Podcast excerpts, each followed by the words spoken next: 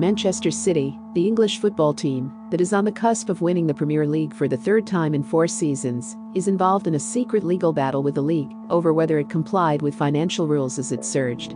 To become one of the sport's dominant forces the Premier League has been tight-lipped since confirming in 2019 that it was looking into City's finances a few months after the German news weekly Der Spiegel, citing internal club information, said the club had disguised direct investment by its owner, Sheikh Mansour, as sponsorship income. City has always insisted it has not broken any regulations, and it again denounced the stolen documents as out-of-context materials purported to have been criminally obtained and then published as part of an organized and clear attempt to damage the club's reputation. City has spent millions of dollars defending itself since the allegations first emerged. Its lawyers are fighting against the league's arbitration process, arguing that the club will not get a fair hearing, according to documents. The Premier League did not reply to a request for comment. City is challenging the Premier League in Britain's civil courts, where hearings have been held behind closed doors and where publication of material related to the case has been kept confidential despite intense public interest in the case. It is not known what action the Premier League would take if it found City to have breached its rules. Penalties in its rule book include points deductions and fine City, backed by the billionaire brother of the Crown Prince of Abu Dhabi, one of the richest men in the world, waged a successful battle in 2020 when it won an appeal against a two-year ban from the Champions League after being found to have breached separate cost control rules by the European football governing body, UEFA. City won its case at the Switzerland based Court of Arbitration after convincing judges that a time limit had elapsed on the evidence against it. The Premier League's rules do not have similar deadlines. It is also on a charge toward a bigger prize this season its first Champions League crown. It eliminated Paris Saint Germain, another Gulf controlled club, to seal its first trip to the final. The case is taking place against the backdrop of major scrutiny of owners in English football. A protest by fans of City's crosstown rival, Manchester United, led to its game against Liverpool being postponed on Sunday after the two clubs joined City and three other English teams in signing up to a planned breakaway European competition. The plans were abandoned within 48 hours after a torrent of criticism and the threat of government action still.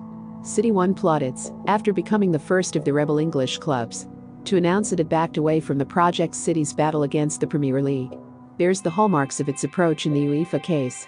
Before finding salvation through a technicality in the rules that set a five year time limit on the infractions eligible for punishment, the club tried to have the case thrown out at the CAS before UEFA had even ruled City's stance in the Premier League.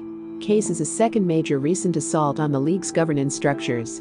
The owner of Newcastle United started legal action last fall against the league after it failed to clear a sale to Saudi Arabia's public investment fund City's relationship with has strengthened significantly since it successfully appealed the Champions League ban.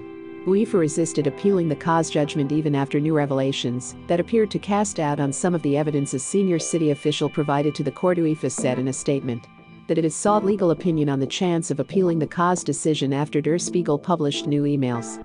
The clear view was that such an appeal would stand little chance of success in forcing CAS to rehear the case, and on the slim chance it did, the chance of success at a second hearing was also limited. A similar view was also taken on the possible success of a prosecution under the UEFA disciplinary framework, said UEFA.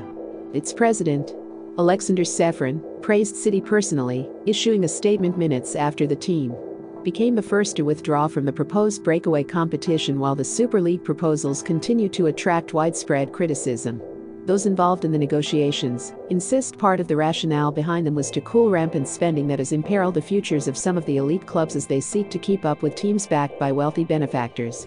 Particularly those controlled by the Gulf nation states documents reviewed showed each team would have had to submit detailed financial information to financial auditors, as well as agree to rules forbidding owners from artificially inflating teams' balance sheets. Penalties for breaches included a suspension or ban from the competition as well as millions of dollars in fines cities backers say existing rules have been designed to keep historically dominant clubs from facing competition from up-and-coming teams. Sheikh Mansour has plowed more than $1 billion into turning City into the dominant force in English football over much of the past decade. His largest has been spent on acquiring top executives, players, and Pep Guardiola, the preeminent manager of his generation City has also spent millions on rejuvenating the deprived Manchester neighbourhood, where it plays its home games, building new facilities and creating jobs in an area that had suffered from high unemployment. Remember to follow Golia by hitting the follow button and slapping a 5-star review on the show or tapping the love icon. Let's get to 1 million followers and tune in daily for new episodes.